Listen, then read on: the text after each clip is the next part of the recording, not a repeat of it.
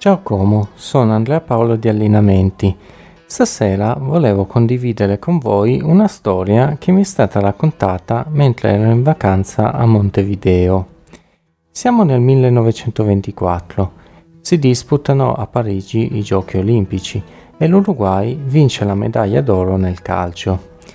I giocatori uruguayani decidono di ringraziare tutti i tifosi francesi che hanno tifato per loro e per la prima volta nella storia fanno il giro del campo salutando tutti i presenti sugli spalti, dando inizio alla tradizione della Vuelta Olimpica, che oggi vediamo ripetere da ogni squadra che vince un trofeo.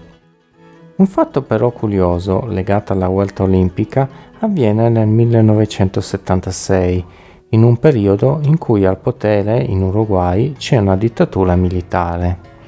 Quell'anno la squadra dei Defensor vince il campionato e i giocatori si apprestano come tradizione a fare il giro del campo.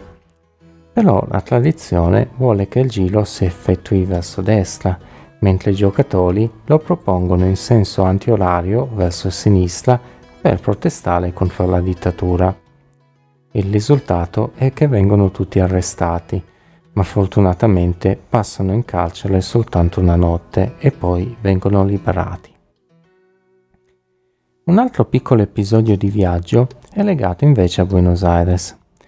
Avevo già partecipato ad un altro paio di giri guidati e le guide ci avevano raccontato come Buenos Aires si fosse sempre ispirata all'Europa, in particolare a Parigi e in subordine a Italia e Spagna, per quanto concerne l'architettura e lo stile di vita.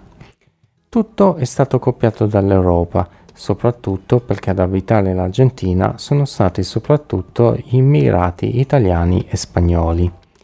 E nel 1800, quando i ricchi commercianti hanno costruito i loro palazzi, Parigi era considerata l'esempio per eccellenza della città maestosa e quindi oggi ci ritroviamo con palazzi che sono una fotocopia di quelli parigini.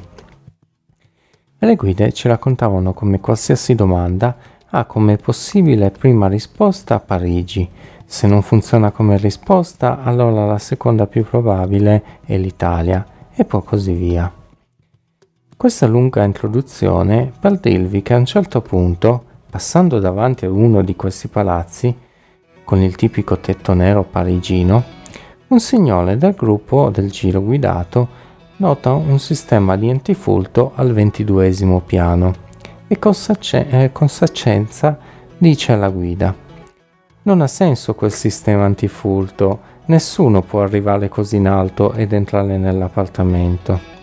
Ed ha preteso a tutti i costi che la guida lo ascoltasse e gli desse ragione per la sua intelligente osservazione.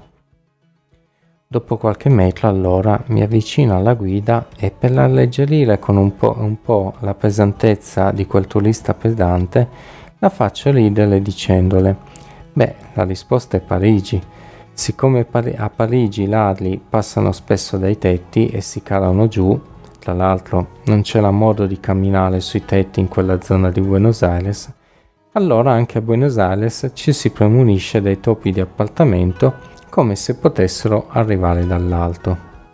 E con questo aneddoto vi saluto e vi auguro una buona notte